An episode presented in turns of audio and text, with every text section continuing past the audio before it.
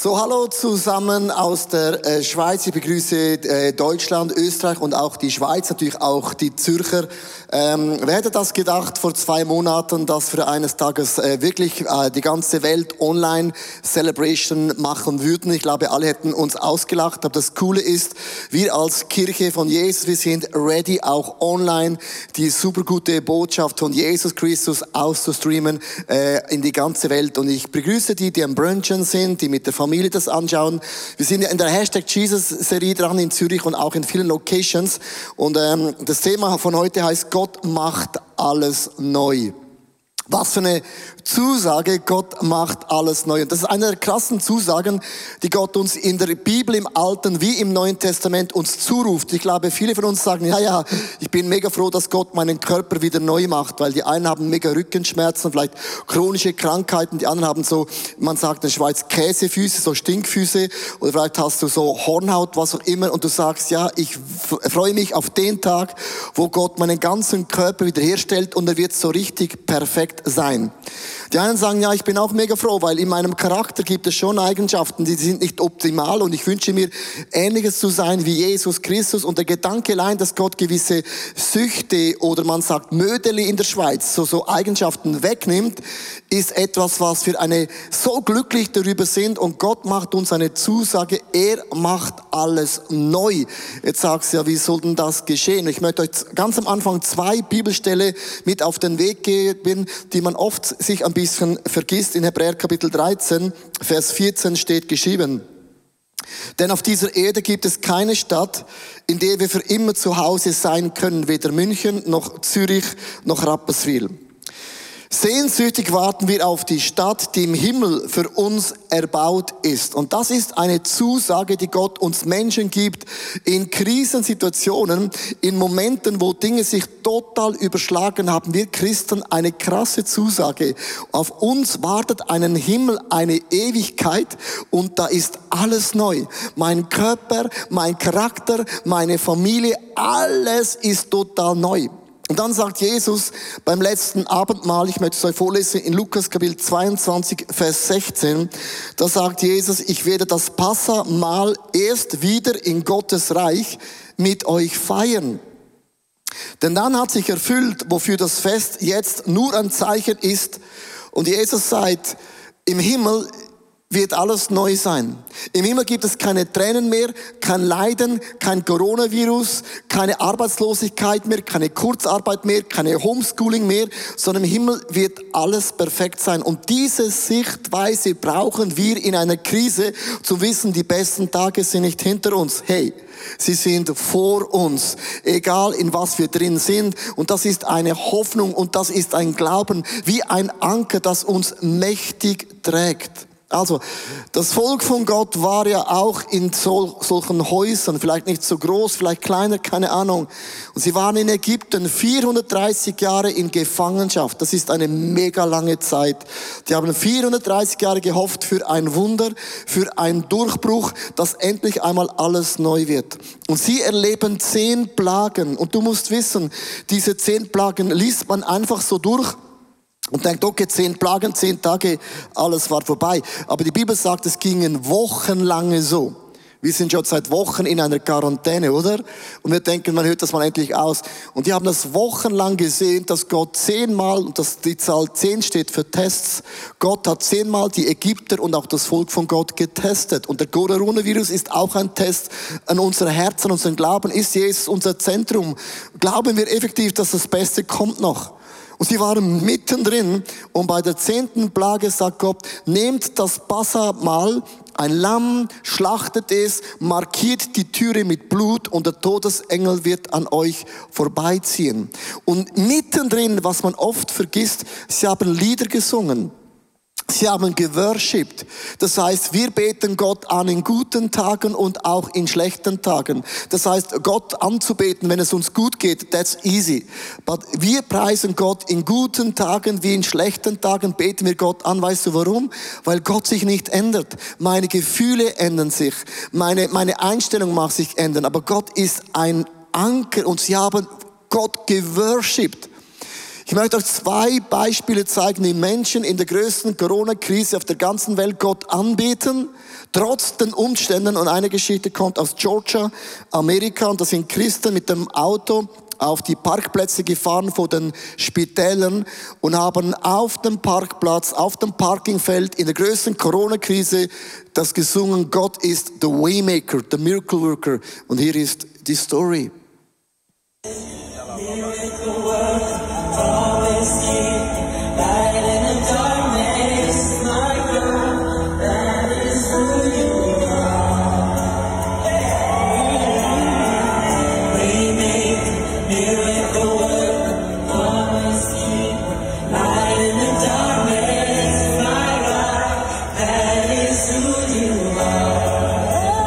Ein wunderbewirkender Gott, haben sie gesungen. Auch wenn wir die Wunder noch nicht sehen, auch wenn wir noch sehen, wir beten zu Gott, wir worshipen ihn.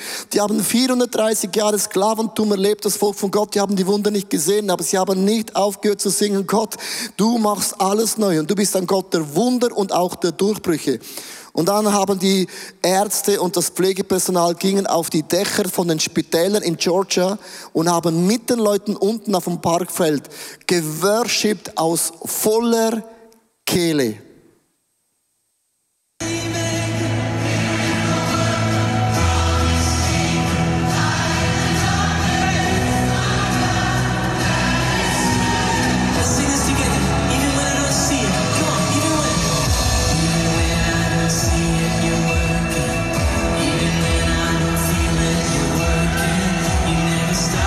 Wow, was ist für ein starkes Statement. In unserer größten Krise beten wir Gott an.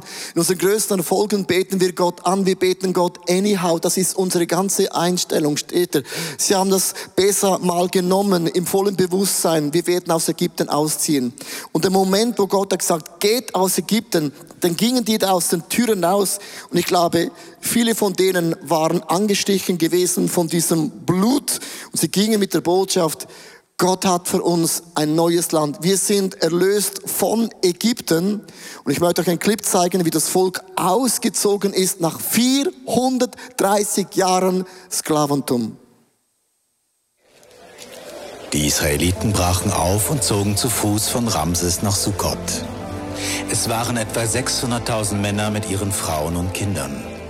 Auch viele Nicht-Israeliten verließen mit ihnen das Land. Die Israeliten nahmen ihre großen Ziegen, Schaf- und Rinderherden mit. Unterwegs backten sie aus dem ungesäuerten Teig, den sie mitgenommen hatten, Fladenbrote. Weil man sie so plötzlich aus Ägypten vertrieben hatte, war keine Zeit geblieben, den Teig durchsäuern zu lassen und sich mit Proviant zu versorgen. Insgesamt hatten die Israeliten vierhundertdreißig Jahre in Ägypten gelebt. Auf den Tag genau, nach vierhundertdreißig Jahren, zogen alle Stammesverbände, die zum Volk Gottes gehörten, aus Ägypten fort. Hey, was für eine krasse Story. Nach vierunddreißig Jahren hat Gott endlich ein Wunder gemacht. Und ich habe, eine Sache habe ich noch nicht so gelesen in diesem Text, weil ich habe gedacht, wow, das ist krass. Das Volk von Gott hat das Wunder erlebt, aber die Ägypter, die wurden alle bestraft. Und Gott gab in diesen zehn Plagen, diesen zehn Zest, gab er den Ägyptern, wie am Volk von Gott immer, eine Möglichkeit zur Umkehr. Es heißt in zweiten. Moses zwölf, Vers achtunddreißig, es waren etwa sechshunderttausend Männer, mit ihren Frauen und Kindern. Auch viele Nicht-Israeliten verließen mit ihnen das Land. In anderen Worten, in einer Krise gibt Gott allen Menschen die Chance zur Umkehr. Und es gibt zwei Wörter, die ich mit euch heute anschauen möchte, ist, Gott hat sie erlöst von Ägypten. Von was möchte Gott dich erlösen? Es kann eine Sucht sein, es kann eine Gewohnheit sein, es kann eine Krankheit sein. Gott hat sie erlöst von Ägypten, aber das Ziel ist immer, dass Gott uns erlöst zu etwas Neuem. Was ist der Unterschied von erlöst von zu erlöst zu? Ganz einfach. Das Volk von Gott hat so lange in Ägypten gelebt. Das heißt, auch als sie von Ägypten ausgezogen waren, waren sie von Ägypten ausgezogen, aber in der Wüste merkten sie, dass Ägypten ist noch immer in ihnen drin. Ist nicht krass?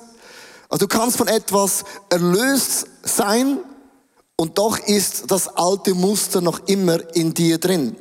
Ganz einfaches Beispiel. Wir sagen, Gott hat uns erlöst von meinem alten Charakter und plötzlich merkst du, dein alter Charakter ist immer noch in dir drin. Du hast der Sünde den Rücken zugewandt und plötzlich merkst du, die Sünde ist noch immer in mir drin. Plötzlich merkst du, der alte Adam ist ge- gekreuzigt und plötzlich merkst du, der ist ja immer noch in mir drin. Also Gott hat sie aus Ägypten von befreit, aber in der Wüste, beim nächsten Test, war der Geist von Ägypten noch immer in ihnen drin. Das hat sich nicht verändert. Weil was war das Problem gewesen? Sie haben gemerkt, Gott, wir haben gar kein Essen. Wir haben gar kein Wasser. Merkst du, Ängste kamen auf. Panik kam auf beim Volk von Gott. Werden wir hier in der Wüste verdursten? Werden wir in der Wüste hier verhungern? Werden wir in der Wüste sterben? Und dann haben sie gesagt, aber war es nicht viel besser im Ägypten? Da hatten wir wenigstens zu essen und zu trinken und Fleisch. Aber hier gar nichts. Das heißt, sie waren aus Ägypten ausgezogen, aber Ägypten war noch immer in ihnen drin. Hier ist eine Story von, man beginnt positiv und eine Person niest und du gehst wieder zurück.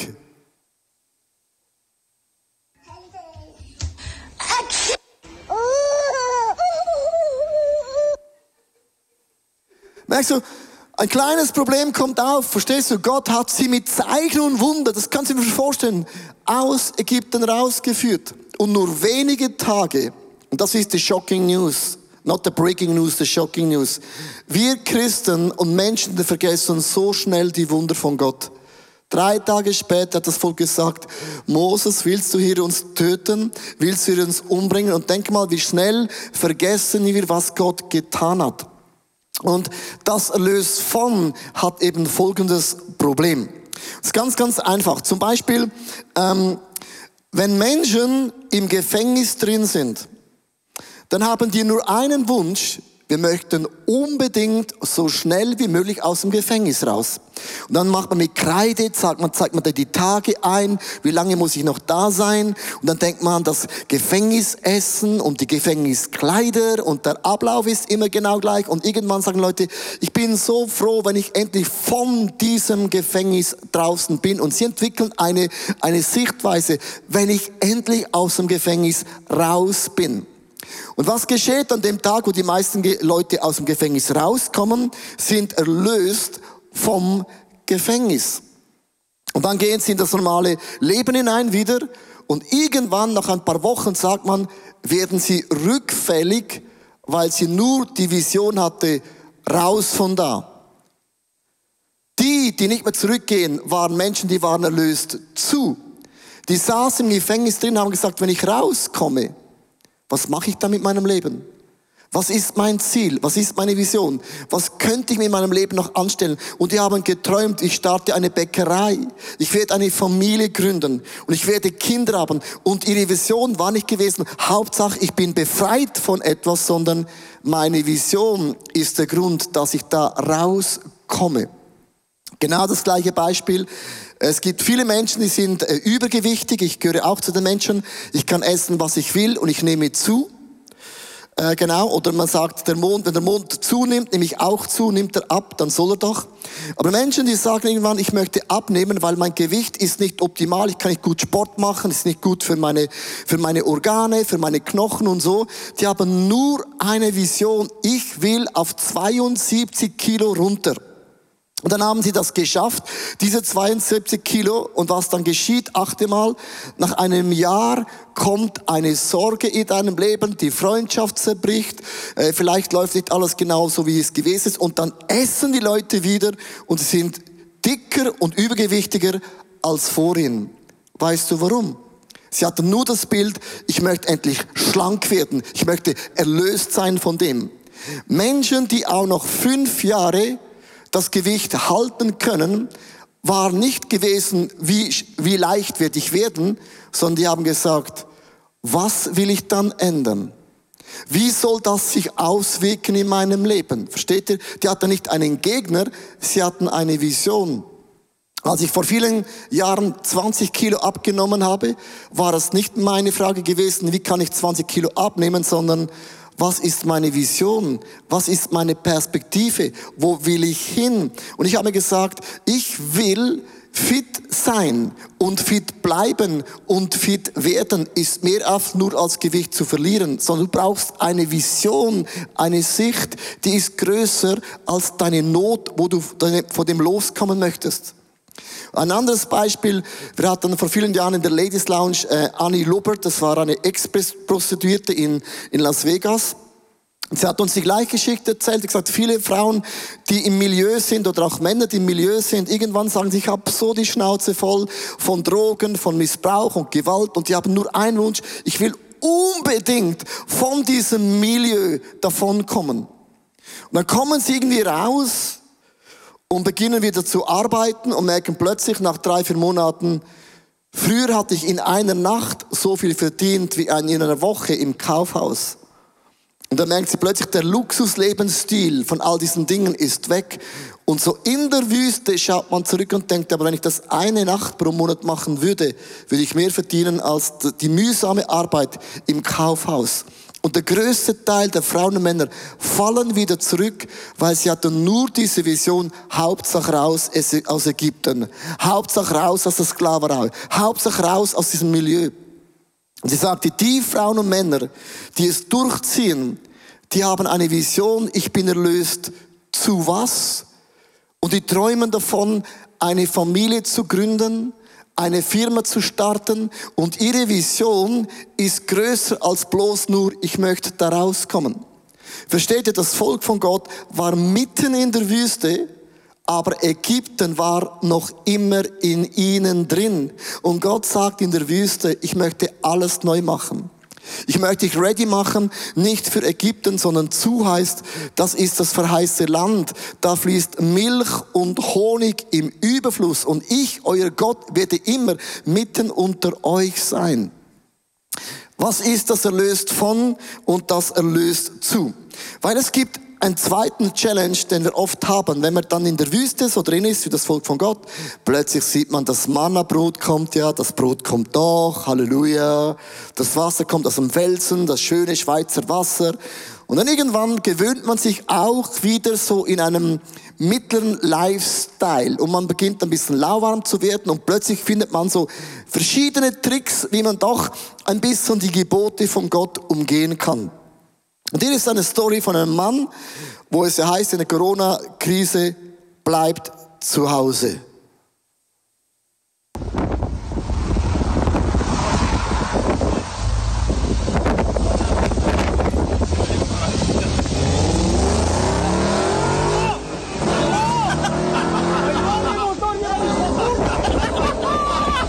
Wow, ist nicht krass? Also wir finden immer einen Weg, wie wir gewisse Gesetze umgehen können. Und ich möchte mit dem sagen, wir alle, auch inklusive ich, ich bin aus meinem alten Leben ausgezogen und doch merke, es gibt so Eigenschaften in mir drin, wo ich merke, Ägypten wohnt noch immer in mir, aber Gott hat das verheißene Land für mich bereit. Ich möchte euch zwei Bibelverse zeigen, was erlöst von bedeutet und erlöst zu. In Galater Kapitel fünf, Vers neunzehn bis einundzwanzig steht geschrieben, gebt ihr dagegen euren alten Menschennatur nach, ist es offensichtlich, wohin das führt.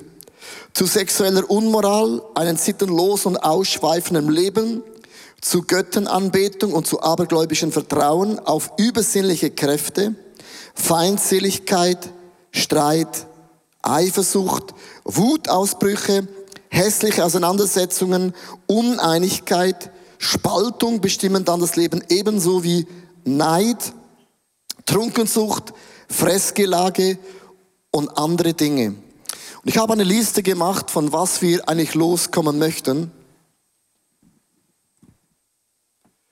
Wir alle möchten erlöst werden von dieser Liste und diese Liste kann jetzt noch endlos weitergehen. Das sind so Eigenschaften, Attribute, auch wenn du mit Gott unterwegs bist oder wenn du nicht mit Gott unterwegs bist, sagst du, ich weiß genau, wovon du sprichst.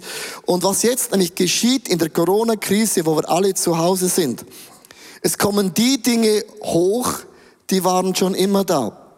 Also wenn du merkst plötzlich, es ist so viel Streit in deiner Familie, das war eigentlich schon immer latent, da man hat es einfach nicht angepackt. Oder wenn du merkst plötzlich, Porno ist ein Thema, Alkohol, Drogen, Gewalt, alle diese Themen, die waren schon immer da. Nur jetzt ist es offensichtlich. Langeweile auch. Es war schon immer da. Man hat es überspielen können. Und wir haben so eine Liste, die die Bibel uns aufliest und sagen, wir haben das nicht mehr nötig. Das ist der ägyptische Lifestyle. Gott will uns von diesen Dingen erlösen. Wir sind erlöst von diesen Eigenschaften. Zu was? Also wenn du sagst, ich möchte einfach nicht mehr wütig sein und du sagst nur das, kann ich dir sagen, nach ein paar Monaten später, man fällt wieder zurück, weil du brauchst eine größere Vision als bloß einfach, ich bin nicht wütend. Und das Bodo von erlöst zu, liest man auch im Galater, Kapitel fünf, zweiundzwanzig bis dreiundzwanzig. Dagegen bringt der Geist Gottes in unserem Leben nur Gutes hervor. Check this out. Nur Gutes, Neues beginnt. Liebe, Freude und Frieden, Geduld und Freundlichkeit und Güte, Treue, Nachsicht und Selbstbeherrschung. Wir sind erlöst von diesen Eigenschaften zu. Erlöst. Und das ist ein ganz anderes Thema. Das heißt, wenn du in deinem Ägypten drin bist, dann schau an, zu was ich erlöst sein möchte. Das schaue ich an. Und zu dem werde ich werden. Und das schreibe ich mir auf. Und da gehe ich hin. Das ist mein verheißtes Land, wo Milch und Honig in meinem Leben fließen wird. Und jetzt merkst du, wir sind mitten in der Wüste. Und das Volk von Gott war vierzig Jahre in der Wüste. Das Wort vierzig erscheint immer und immer wieder in der Bibel, weil man sagt, eine Gewohnheit, eine alte Last zu verändern, dauert genau vierzig Tage und dann bist du, hast du dich geändert. Das heißt, in vierzig Tagen kann sich und wird sich dein Leben neu richten. Interessant, das Wort Quarantäne ist im Moment das meiste Wort, das wir alle kennen, die Quarantäne. Und das Wort Quarantäne kommt aus der Schiffszeit, weil als sie im zwölften Jahrhundert auf die Schiffsfahrten gingen und sie kamen zurück und es war eine Pest auf dem Schiff, hat man sie vierzig Tage in die Quarantäne, in das Boot eingeschlossen, bis die Seuchen weg gewesen sind. Und Quarantäne heißt die Zahl vierzig. Man hat eine vierzigtägige Fastenzeit gemacht bis nach Ostern. Hashtag Jesus. vierzig Tage fasten wir für was? Um von diesen Dingen erlöst zu werden in ein neues Leben. Und das heißt auch, man hat sich abgesondert für eine Ansteckungszeit. Und ich möchte uns alle und ich inklusive auch einfach motivieren, wenn wir schon in einer Quarantäne sind für mehr als vierzig Tage, dann lasst uns bitte diese Seuchen, diese Viren, die wir alle kennen, von Geiz, von Streit, von Süchten, von Gewalt, lasst uns diesen Virus in uns ausmerzen, auseliminieren, damit wir diese Eigenschaften Gottes in unserem Leben annehmen können. Hey, es ist die krasse Chance. Gott stellt dir gar nicht die Frage, ob du ready bist für die Quarantäne, sondern die Quarantäne ist da. Und ich sage immer, du kommst stärker aus der Krise raus, als du reingegangen bist. Jetzt kommt das Wort wenn. Wenn du deine Quarantänezeit nimmst und mal ganz ehrlich in den Spiegel schaust und sagst, welche Kacke ist in mir drin? Ich bin zwar erlöst von all meinen Sünden, aber diese Eigenschaften sind noch immer in mir. Und mach deinen Süchten, deinen Themen den Kampf an. vierzig Tage bedeuten, es geschieht einen Durchbruch. Ich möchte auch ein Zitat vorlesen. Es gibt im Moment viele Zitate, es gibt auch viele Fake News im Moment, die rumschwirren. Aber man sagt, vor sechzig bis vierzig Jahren haben verschiedene Frauen und Männer prophezeit, was wird geschehen in New York, was wird geschehen auf der Welt. Und ich möchte so ein paar so Prophetien zusammennehmen in so zwei Statements, das man schon vor vielen Jahren auf der Welt gemacht hat. Das erste Statement, wo Leute sagen, Satan. Viele Prophezeiungen sagen, dass Satan wird kommen und er wird Angst auslösen, Furcht und Panik. Es werden Geschäfte, Schulen und Gotteshäusern und Sportveranstaltungen geschlossen werden. Und ich werde wirtschaftliche Unruhen verursachen. Diese Prophezeiungen gab es immer und immer und immer und immer und immer und immer wieder. Das heißt mit anderen Worten, Gott gibt uns eine Message. Sie bist du erlöst von oder erlöst zu. Ist Ägypten noch immer in dir drin? Und, aber die Antwort von Jesus ist in den Prophezeiungen immer folgende. Ich werde die Nachbarn zusammenbringen, die Familiengemeinschaft wiederherstellen. Ich werde das Abendessen wieder auf den Küchentisch bringen. Ich werde den Menschen helfen, ihr Leben zu verlangsamen und zu erkennen, worauf es wirklich ankommt. Ich werde meinen Kindern zeigen, dass sie sich nicht auf die Welt verlassen können. Ich werde meinen Kindern lehren, mir zu vertrauen und nicht ihrem Geld und ihren materiellen Gütern nachzufolgen.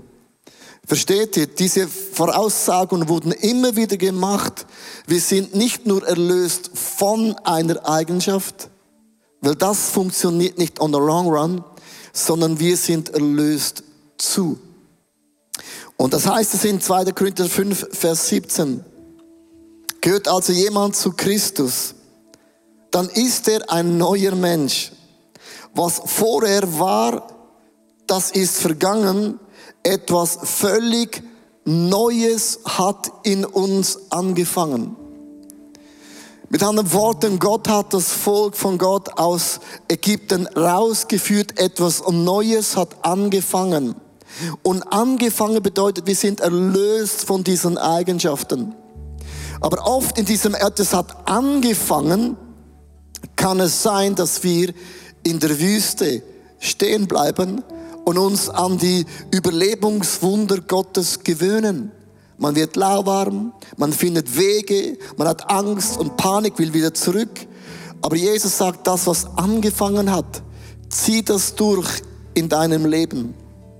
Ich möchte es enden mit einer ganz praktischen Übung, wie du von zu zu in deinem Leben ändern kannst.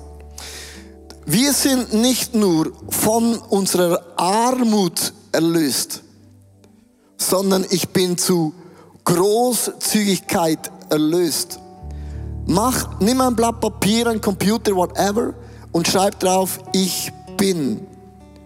Was willst du sein? Wie sieht Gott dein Leben?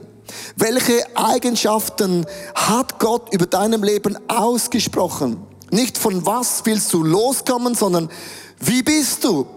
Wie sieht Gott dein verheißenes Land? Mach ein paar Beispiele. Ich bin nicht bloß erlöst von, von meiner Armut finanziell, wie ich denke, sondern ich bin großzügig. Da schaue ich hin und das sage ich mir immer wieder an. Ich bin nicht passiv. Gott erlöst mich von einer Passivität zu Hause, in der Church, sondern ich bin ein Mann voll des Heiligen Geistes. Der Heilige Geist heißt auch Dynamik. Die Dynamik Gottes ist in mir. Und ich habe nicht Angst, Gott erlöst mich von der Angst, sondern ich bin mutig. Ich wage neue Dinge, die wir noch nie getan haben.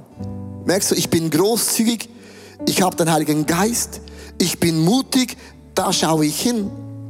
Oder ich bin nicht mehr minderwertig, sondern ich habe ein göttliches Profil.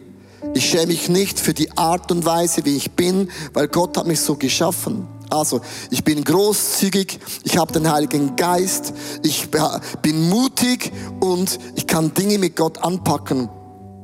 Und in meinem Leben würde es bedeuten, ich bin nicht mehr Legastheniker.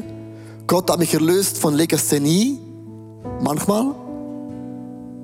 Er hat mich erlöst zu Kreativität. Hast du gewusst, dass Legastheniker sind kreativ, die denken in Bildern? Also bin ich nicht sprachbehindert, sondern ich bin kreativ. Ich möchte dich einfach bitten, nimm ein Blatt Papier hervor und schreib dein verheißtes Land auf, wie Gott dich sieht. Ich bin großzügig. Ich habe den Heiligen Geist in mir. Ich bin dermaßen mutig und ich habe ein göttliches Profil und ich bin dermaßen kreativ.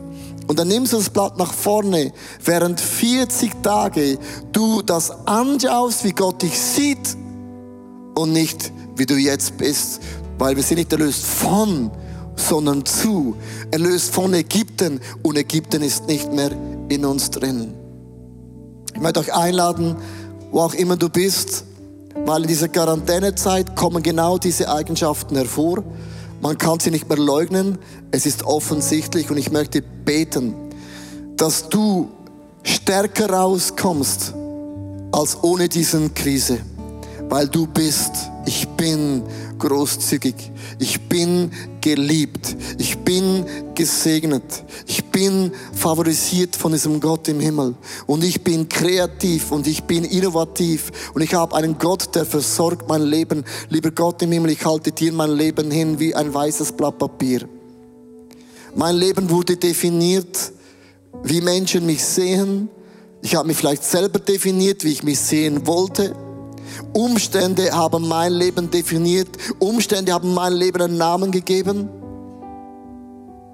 Aber ich ziehe heute, wie das Volk von Gott mit dem Blut von Jesus Christus, aus meinem Ägypten raus. Und ich bleibe nicht in der Wüste stecken, sondern ich bin. Wo auch immer du bist, wo auch immer du zuschaust, wer bist du? Wie sieht Gott dein Leben? Wie möchtest du dein Leben beenden? Ich habe acht Punkte in meinem Leben aufgeschrieben, wer ich bin. In meinen Finanzen. Ich habe geschrieben, ich bin ein super Familienvater. Ich bin ein super Leader. Ich bin ein großartiger Geber. Nicht, dass ich das alles erfülle, aber da schaue ich hin und da gehe ich hin. Und nach dem orientiere ich mich, weil ich bin erlöst zu. Heiliger Geist, ich möchte dich bitten, dass du in diese Quarantänezeit kommst mit deinen Engeln. Und jede Familie und jede Single-Person, gebrochen, zerbrochen, mit Hoffnung, ohne Hoffnung, mit Perspektive oder ohne Perspektive, zieh ein in diese Häuser. Ich möchte bitten, dass Gott dir eine Offenbarung gibt, wie Gott dich sieht. Du bist geliebt.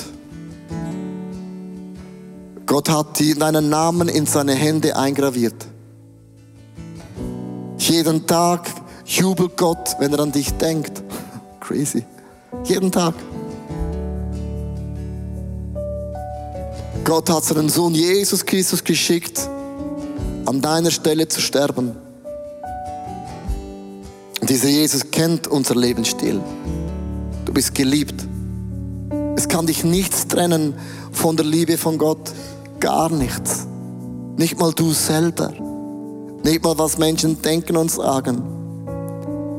Du hast einen großzügigen Geist von Gott bekommen, weil Liebe und Freude und Frieden und Geduld und Freundlichkeit und Güte und Treue und Nachsicht und Selbstbeherrschung sind die Werte, die in dir drin wohnen. Und ich löse diese Eigenschaften in dir.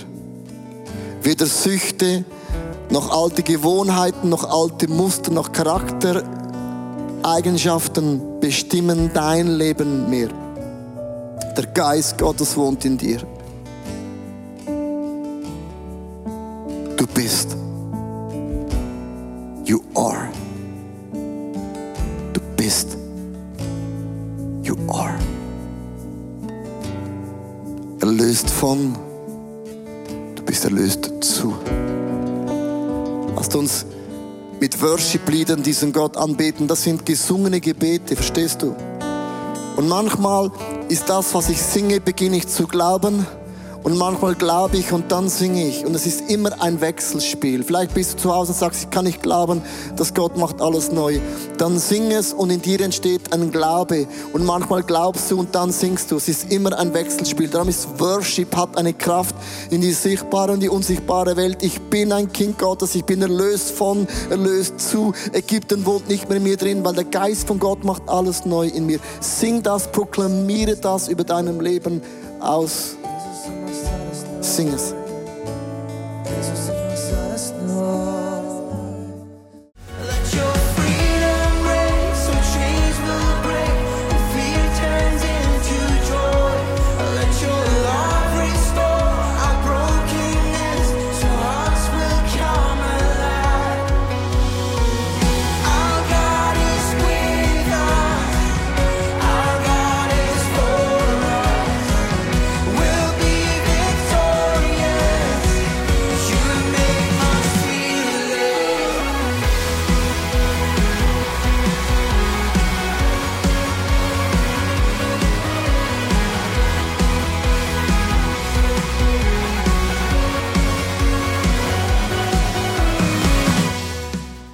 Habakuk, was für ein crazy Name. Und zwar, ich habe das Buch bewusst geschrieben, weil das Wort Habakuk heißt kämpfen und auch ringen mit Gott, weil Habakuk hatte Fragen an diesen Gott im Himmel, die er effektiv nicht verstanden hat. Und ich habe auch Fragen in meinem Leben, weil ich kann nicht immer verstehen, warum macht Gott, was er macht. Und man hat zwei Arten. Man kann sagen, okay, es hat nicht funktioniert, ich verlasse diesen Glauben an Gott. Oder man macht die Augen zu und man will es einfach nicht wahrhaben. Oder man hat den Habakuk-Stil, man stellt Gott Fragen, bis man durchgekaut hat und Gott hat dir Antworten gegeben und dann bekommt dein Leben ein großes Fundament. Und dieses Buch ist genau für die Leute geschrieben, die Fragen an Gott auch mit ihrem Leben haben. Und Habakuk ringte so lange, bis er mit Gott eine Antwort fand. Darum liebe ich das Buch Habakuk.